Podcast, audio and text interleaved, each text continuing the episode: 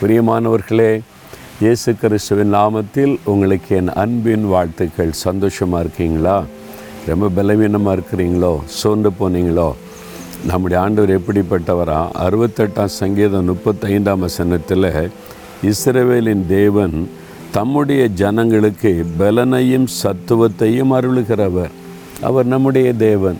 இஸ்ரவேலர்னா நீங்கள் தான் ஆவிக்குரிய இஸ்ரவேலர்கள்? உங்களை பார்த்து சொல்கிறாரு நான் உங்களுக்கு பலனையும் சத்துவத்தையும் அருளுகிற தேவன்.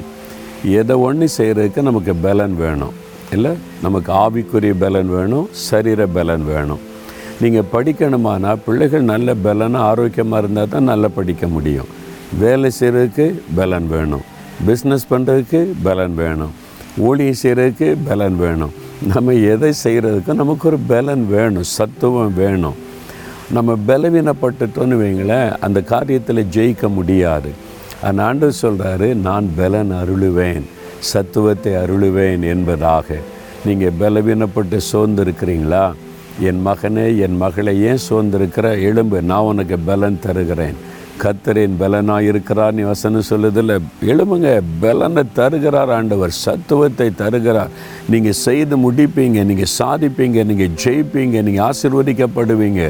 அவர் பலனு சத்துவம் தரும்போது எதுக்கு கலங்கணும்?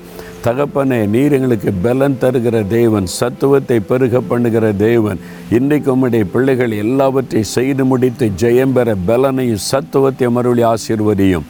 இயேசுவின் நாமத்தில் ஆமேன் ஆமேன்.